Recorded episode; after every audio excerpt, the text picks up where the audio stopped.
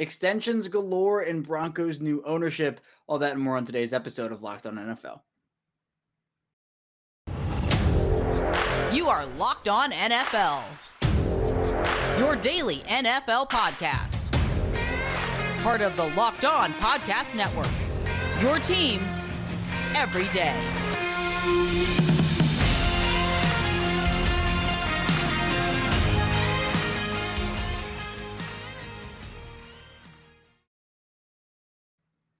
Welcome into another episode of the Locked On NFL podcast, part of the Locked On Podcast Network, your team every day. It's Monday, so that means you have me again, Kevin Oestreicher, the host of Locked On Ravens. And thank you for making Locked On NFL your first listen of the day, whether that's in video or audio form. We're free and available on all platforms, including on YouTube. And today's episode of Locked On NFL is brought to you by Bet Online. Bet Online, as we covered this season with more props, odds, and lines than ever before. Bet Online, where the game starts. And we're back here with a Monday edition, and we have a ton to talk about today.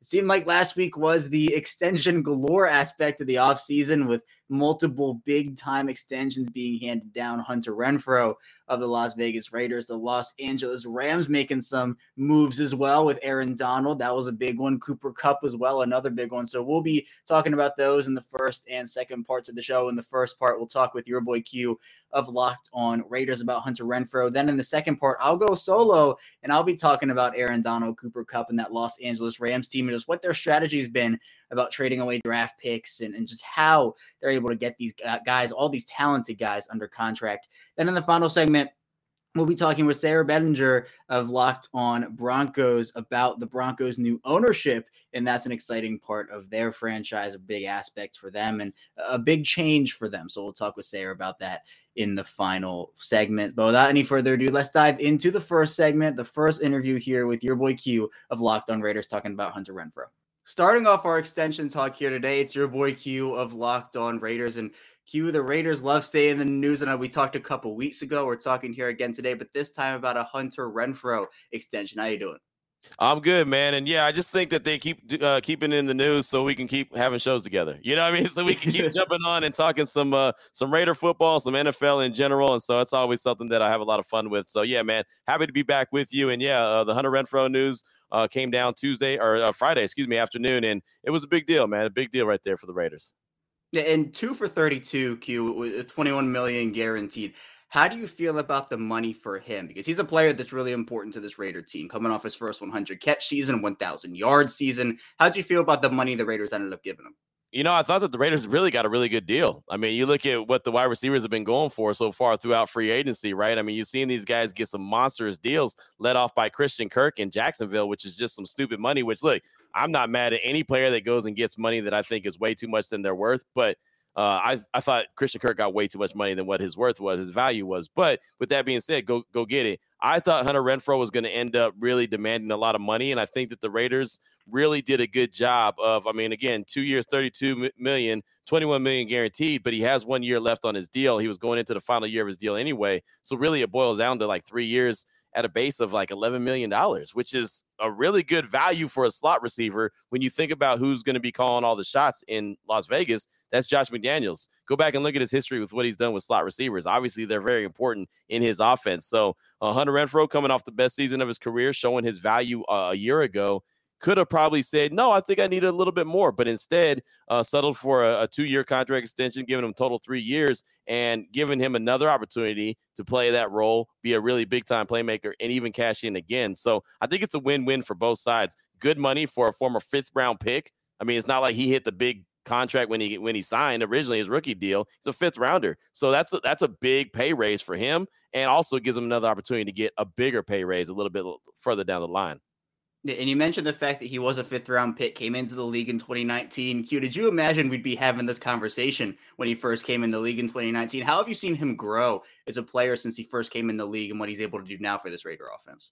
You know, I liked him a lot when he came into the league because I saw what he did at Clemson. I saw what he was able to do with Deshaun Watson and be Deshaun Watson's go to guy. And I'm a guy who pulls for Alabama football at all times. And I remember that championship game and Deshaun Watson that, that the winning touchdown went to Hunter Renfrow. Like it was the guy that, hey, you need a big catch. Who are you going to go to? So I was first introduced to Hunter Renfrow in that game and in, in, in that season, right? And then, uh, you know, doing a little bit of research, everyone's like, hey, man, this guy, that's what he does. He's not the most athletic, he's not the biggest, he's not the fastest, but he knows how to get open. He knows how to sit down in in uh, in in defenses and and make himself available for the quarterback. So I always thought that he was going to be a good player for Derek Carr. I didn't realize how good he was going to be until last season when Darren Waller went down, and you realize, hey, the only weapon they really truly have is Hunter Renfrow, and defenses knew that too, but they still couldn't stop him, right? He still found ways to get open and get multiple catches and go over a thousand yards and have over a hundred catches and you know find a way to will the Raiders to the playoffs, even though they lost to Cincinnati. It was still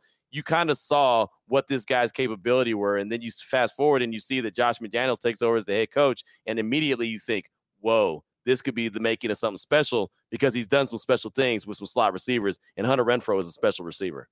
Yeah, and, and the Carr Renfrow connection not going anywhere for a couple of years right. in Las Vegas. But Q, let's talk about that Raider passing offense right now because obviously the huge addition of Davante Adams. You mentioned Darren Waller in there as well. Yep. How are you feeling about the passing offense for 2022 and even beyond knowing that Renfrow's now in Las Vegas for a couple more years?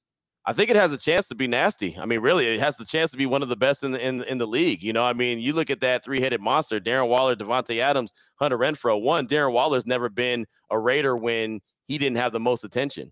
You know, the the defense has always paid attention to him because Darren Waller is Darren Waller. Davante Adams has never been in the league where he didn't have the most attention, right? In Green Bay, everyone knew he was getting the ball. So all of a sudden, you free up both of those guys. And by the way, you throw in Hunter Renfrow, who at a point last season was the only guy and still found ways to get open. I mean, Derek Carr, we talk about him quite a bit. Raider Nation talks about him quite a bit. There's always the controversy is he or isn't he the guy? there's really no excuse. You know, there's no excuse for not having success when you have those kind of weapons. And I know that the offensive line may be a little shaky, but Cincinnati's offensive line was shaky a year ago and they ended up in the Super Bowl. Now, I'm not saying the Raiders are going to end up in the Super Bowl. I'm just saying they have an opportunity to be a real special offense. By the way, Josh Jacobs has never ran the rock where he didn't have a loaded box. Right. I mean, you know, he's like everything opens up. It's one one thing opens up something else. So if you all of a sudden have to pay attention to Davante, Darren, and Hunter, you can't load the box up. So now Josh Jacobs says, Hey, I, I got one on one opportunities. All I got to do is get in the hole, make one guy miss, and I got an opportunity, uh, opportunity for a big play. I just think that the offense has a chance to be great. Now they got to put it all together. So we just saw mandatory minicamp get wrapped up. Uh, you know, you never know what happens with injuries and whatnot. But I mean, on paper, right now in June, it looks like it could be one of the better offenses in the league. Yeah, and what I always say, Q, and you, you make a great point because the run game feeds off of the pass game, the pass game feeds off of the run game. You're exactly right. Everything opens up something else within an offense. And I think, especially with Carr and Renfrow having that connection already established and how it has grown over the past couple seasons, I mean, it's something that can be really dangerous, contributing to now having an Avante Adams and already having Darren Waller there. But Q, what have, what have you seen from that Carr Renfrow connection and how that has grown over the last three seasons? I mean, you just you just see them getting comfortable with each other. Uh, I was at Hunter Renfrow's first game where he scored a touchdown. It was against the Houston Texans, and it was his rookie year. And the Raiders weren't playing very good ball, and they lost that game, as a matter of fact. But Hunter Renfrow caught the ball, made a little spin move, and took it to the house, and really shocked everybody with his breakaway speed. He was like, "Wait, hold on, where did that guy get that breakaway speed? He's not supposed to be that guy." But you saw then that Derek Carr trusted him and realized that uh, Hunter Renfrow is going to make the right play. And that's what you've seen. And I think that's the biggest key. What you've seen from him over the years is that trust between Carr and him continue to grow. Renfrow's going to be where he needs to be. Renfrow's going to catch the ball. He very rarely puts it on the ground. He's going to catch the ball and then he's going to make a play. He's going to fall forward. He'll catch the ball and he's going to get a couple yards afterwards, if not more. You know, he's he's just very I hate to say fundamental because it makes him sound like he's not very athletic, but he's just he's very smart. He's a strategic football player. He's very good at what he does, and he's a really good security blanket for Derek Carr. And now you add Davante Adams with the big playability. Darren Waller has a big playability. I mean, the the the sky is the limit for this offense. Again, they've got to get on the same page. I think that they're doing that uh, a lot right now. You saw them a little bit in mandatory minicamp, all working together, and kind of saw what you know, kind of liked what you saw, but. Uh, it's it's going to be interesting, man. Once they put this whole thing together, once training camp goes, and you see a little bit in preseason, not from those guys, but just from the team in general, start to get an idea what it could po- possibly be. But yeah, Carr and Renfrow, that connection has just grown and grown and grown over the years. And, and Renfrow, as, as, you talked about, Q, grown as, as a player too. But what are some of his strengths, and how can he even improve and get better on what he's done over the past couple years here? I think that his one area that he's going to continue to grow in and, and, and concentrate on, I think this is something he said to the media just the other day was um, this new regime has taught him that you know sometimes he'll, he'll make a, a second and third and fourth move. Sometimes that fourth move isn't needed, right? Sometimes he's doing too many jukes, you know, because he's he's a guy that'll find a way to get open. His route is never exactly what you think it's going to be. I mean, he's just very shifty with his footwork. But I think that they're going to help continue to clean up his footwork. Sometimes he gets a little loose and he'll do, like I said, a, an extra move that might not be necessary. So instead of you know going the extra route to try to make the extra the extra juke move, just know that you already got your guy beat. Sit down, get the play, you know, make the play happen so it doesn't take as long to develop. So I think that's how you'll you'll see Hunter Renfrow continue to grow. Just be a little bit more uh, you know, like just just tighter, tighter with his movements. I think that's the best way to look at it. And uh, if he does that, especially with less attention being put on him with everyone else around him, I think that just makes his game that much better. Yeah, and and okay, we, we talked a lot about the AFC West a couple weeks ago. And we talked, I think that division, the potential to be one of the best in football. And again, the Raiders certainly making the moves to be competitive within that division that now has Russell Wilson and a bunch of other playmakers in it as well. Thanks so much for hopping on here with me today, Q. Anytime, man. Maybe the Raiders will make another move. Waller, he's up next. You know, what are they going to do with his contract? Are they going to extend him? If they do, I'm sure we'll be talking again. So I appreciate you. Absolutely. Thanks so much, Q. I really do think that the AFC West is going to be one of the best divisions in football, whether it is teams like the Raiders or the Broncos or obviously the Chiefs or the Chargers. I feel like all of them have positioned themselves very nicely to make a run at that division crown. And Hunter Renfrow, a big part of that Raider offense and a big extension to get done for Las Vegas. But we'll head into our first break here on Locked On NFL.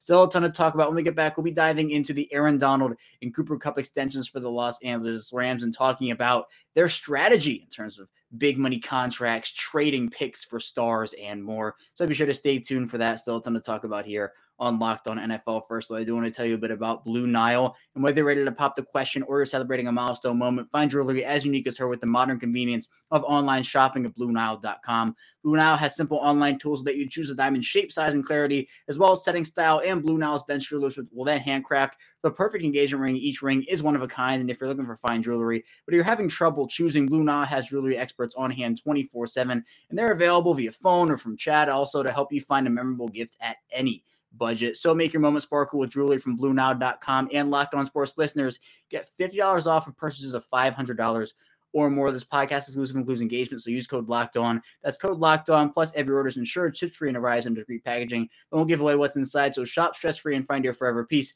Go to BlueNile.com today.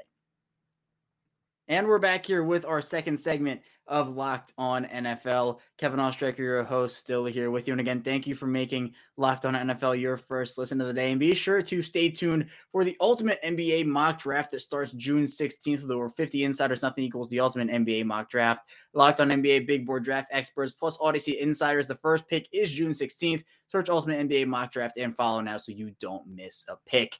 But let's talk about some picks now. Let's talk about this Los Angeles Rams team that has really put forth this strategy of trading picks for players. And it's not just a fourth round pick here and a fifth round pick here. No, they go they go all out. They trade their picks for stars. We've seen them trade first rounders for Brandin Cooks, Jalen Ramsey, moving up to select Jared Goff in 2016. Obviously, Matthew Stafford as well.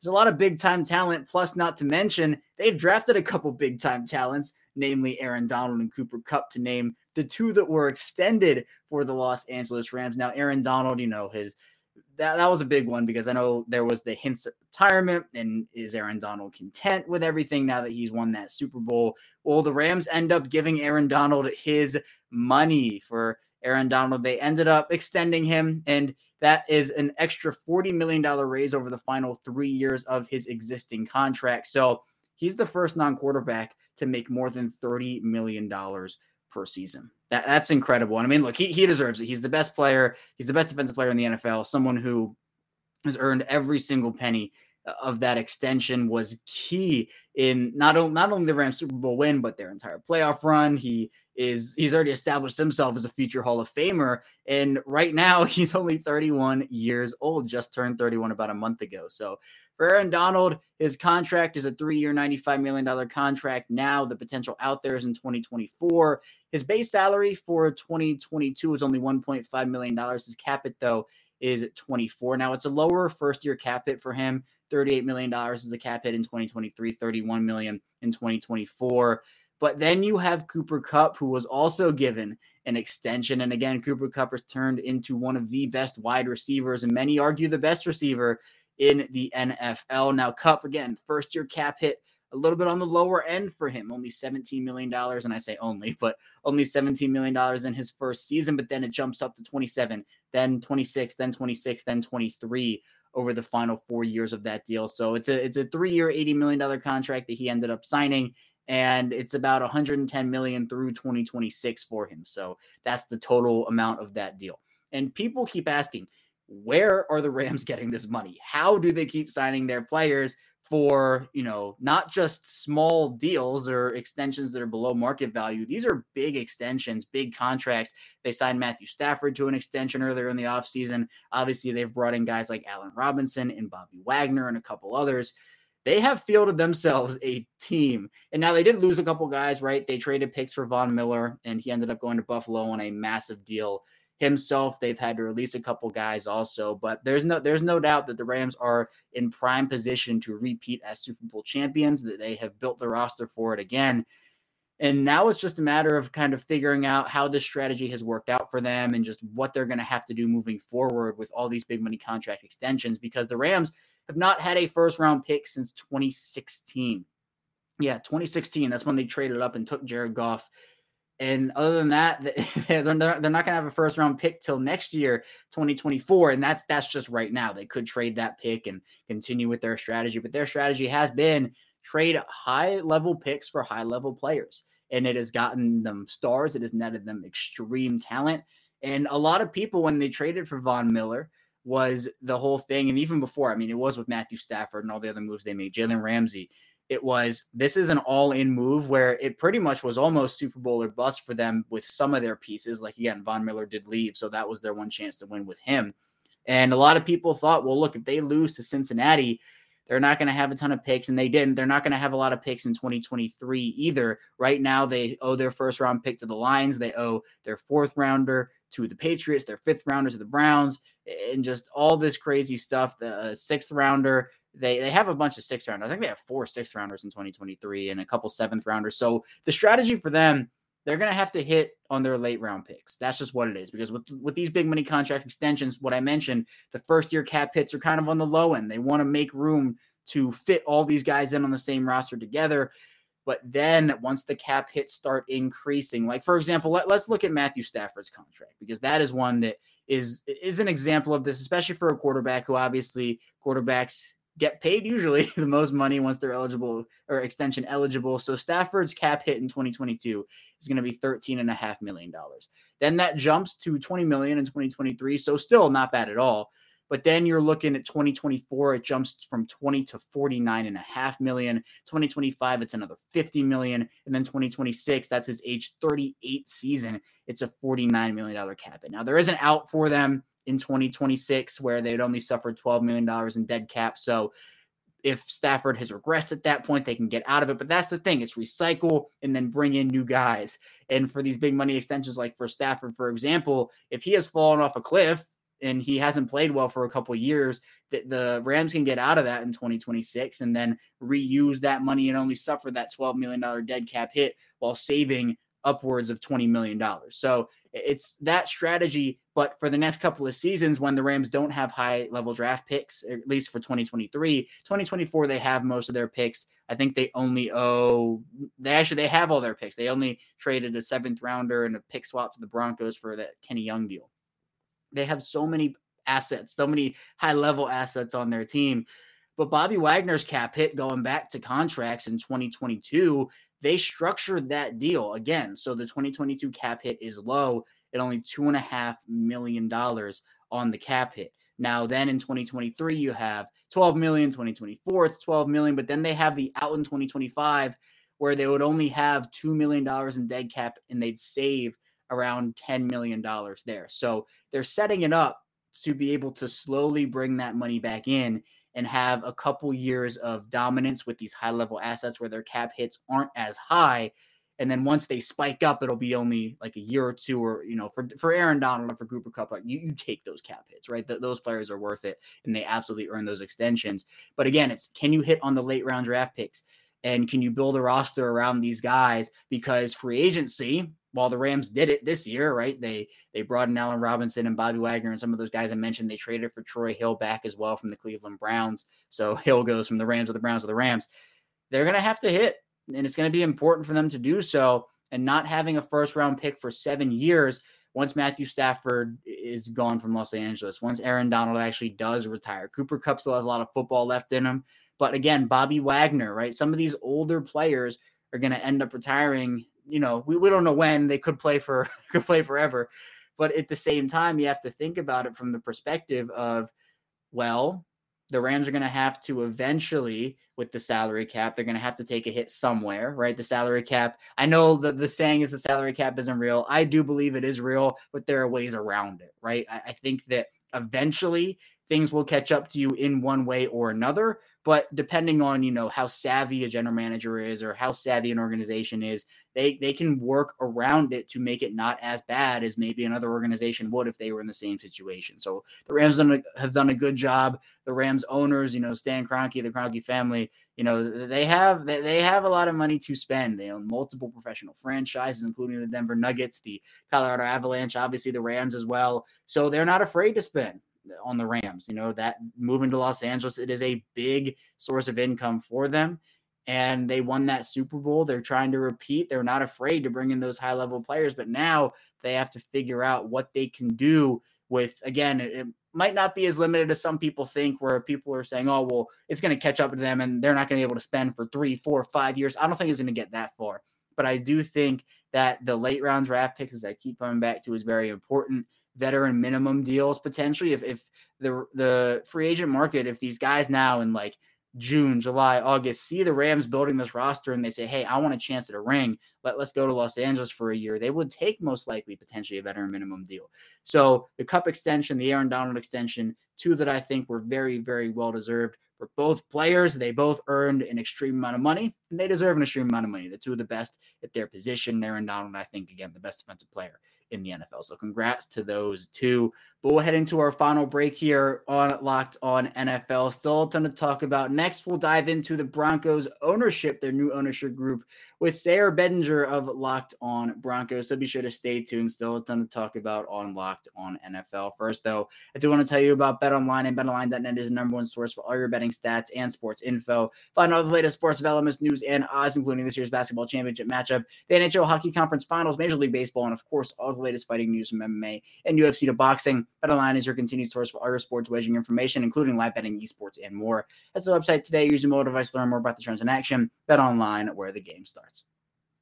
We're back here. Our final segment of Locked On NFL. Kevin Oestreicher, your host, still here with you again. Thank you for making Locked On NFL your first listen of the day. Be sure to subscribe to this channel and follow us in audio format. Now we're going to be talking with Sayre Bedinger of Locked On Broncos about the Broncos' new ownership group and the mood in Denver right now surrounding that. So let's tune into that now. Joining me here now to talk about the Broncos' new ownership is Sayre Bedinger, the host or one of the hosts of Locked On Broncos. And Sayre, this is a big step for the Denver Broncos here as they are now bought by a really great ownership group, in my opinion, here, the Walton Penner family ownership group. That's obviously headed out by the Walmart heir, Rob Walton. How are you doing and how you feeling about this news? I'm doing great. You know, it's been a pretty fantastic offseason for the Denver Broncos. Everything just kind of falling into place on paper, right? We get the the head coach right away and I think everybody kind of fell in love with Nathaniel Hackett just his his press conference immediately. Then, of course, you get the trade in early March for Russell Wilson. So you got head coach, you got quarterback, but then you got this ownership thing that's kind of lingering over over all of it. It's like, well, who's going to pay Russell Wilson, right? Who's going to be the one to come in and actually give him that contract to keep him with the Denver Broncos for the foreseeable future? And I like the ownership group that's been put together. Like uh, Cody and I on Locked On Broncos, we talked about this many times, just wondering like what's it going to be like to have a, a, new owner coming in who's not Pat Bowlen? That's the thing that none of us, well, um, my generation of Broncos fans, we have no concept of that.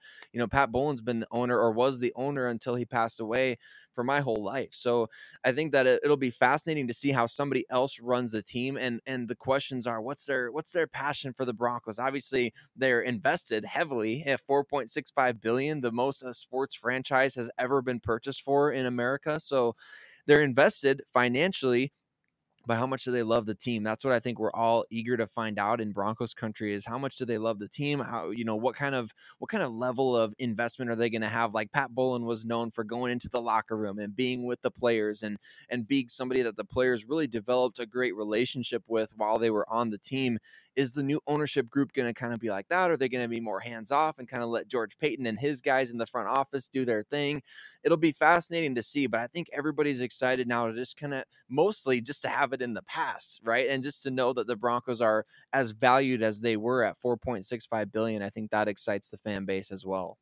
Yeah, we're, we're not talking about millions. We're talking billions of dollars here at 4.65. And that is a massive number. You mentioned it, a record for an American sports franchise. And Sayre, was this a number that you expected? Did you maybe expect the team to go for a little less or even a little more and even break that record? What, what was your kind of thought process behind that? I think all along the rumor had been like four billion is kind of the benchmark, and so that was where I, I think that the threshold started. And I didn't, I didn't necessarily think it was going to get up too much higher than that, but four point six five I think is more than anybody assumed it was going to land at. So I think it's it's up there. Obviously, I mean, six hundred fifty million dollars certainly no you know small chunk of change, but it's it's definitely not too too high or too far off. I think the last NFL franchise that sold was the Carolina Panthers at just over two two billion. So it's it's more than double what the Panthers sold for, which I think is about right or is about kind of where we all thought maybe it could end up being just based on the way that the I guess is there really a market quote unquote to say this the market has shifted to that point or whatever but I think that definitely it was a it was a figure that it, it, it both kind of surprised everybody but also like wasn't really out of the realm of possibility so i think everybody was kind of thinking that it would be around the 4 billion to see it go up to 4.65 it was kind of cool honestly it's kind of cool to see there was a little bidding war a second round of of bids put in by four different ownership groups so really great to see it, it come all together yeah, and Sayre, one of the things you mentioned was how the new ownership group will, you know, run this team and kind of be hands-on with them. And that's very interesting to me because I think it's one of the most interesting points of this whole thing. It's just how will things be run under new ownership. So, Sayre, what would you like to see personally in terms of how new ownership does their thing? Well, I'd like to see for sure just this new ownership group really put their trust in general manager George Paton first and foremost, just to know that they they came into this uh, with a general manager already in place that just traded for Russell Wilson. You just had a massive offseason in terms of bringing in other pieces like Randy Gregory and DJ Jones and having another solid draft and last year winning the award for the best draft, you know, which it's too early to tell that anyway, but I think the Broncos did have a really good draft last year. So you got you got a lot of reasons to be confident in George Paton. And I think what everyone's afraid of is kind of a middling owner like like Jerry Jones with the Dallas Cowboys who comes in, he's like, I'm gonna be the general manager. And and I don't really think anyone wants that in Broncos country. I think we all want somebody like you know, Kroenke with the Rams, who's like, hey, you just tell me who you're keeping around. I'm going to, you know, write my name on the check and you give the check to that player. I think you want to see the Broncos be aggressive. You want to see this, this new, this this new just flowing overflowing river of cash actually help the team because that's something that's been a, a thing with Broncos country in recent years. It's well the team they have a lot of cap space, but they don't have a ton of cash on hand to be able to make these big signings. And now that's something that I think we don't necessarily have to worry about. Eh, everybody's talking about how the salary cap is is not real for teams like the Los Angeles Rams and teams that are making all these big moves, but in reality, they're just able to manipulate because they have so much cash on hand. They're able to push the push the numbers around. So seeing an owner be willing to do whatever it takes to win, I think that's the that's really the number one thing that we want to see is hey, I'm going to equip the football people to do what they do, and I'm going to give them whatever assets they need to be able to do it. Yeah, and speaking of Peyton's, let's move on to Peyton Manning. As you know, the former Broncos quarterback, there have been some potential rumors and rumblings that he could have potentially an advisory role, some ownership stake within this Denver Broncos team. Is that something you'd like to see happen? I think it's something I'd like to see happen, and I think everybody in Broncos country really wants to see it happen. It's it's it's something that's been rumored for a while. Pretty much every vacancy, uh, other than being the quarterback, which even that has been talked about among Broncos fans, but pretty much every vacancy over the last six years since Peyton retired, everybody's wanting Peyton Manning to be that guy to come in. You want him to be the head coach. They want him to be the offensive coordinator. They want him to be the general manager. And I think ownership is really what Peyton Manning has been readying himself And not necessarily he's he's not going to be the top guy, but I think just having stake in the team you know he's he lives in Denver. He stayed in Denver after he retired, so that's that's his home. He's always around the Broncos facility. He's he's constantly doing stuff with the team anyway. It just makes sense for him. He, he's a champion in the Denver community at this point and I think it just it just makes a ton of sense for him to be able to be part of that side of the business and have a, a stake in ownership. You know, he, believe it or not, it's crazy to think about. Peyton Manning has nowhere near enough money to buy an NFL franchise, so this is the clearest path for him to get in with a franchise that he absolutely loves. You know, I know that's probably hard for a lot of Colts fans to hear, but I think Peyton Manning's post playing trajectory, the career arc that he's on after his playing days kind of everything that Indianapolis Colts fans probably dreamed, right? He's he's made his residence in Denver. He's now going to potentially be part owner of the Denver Broncos.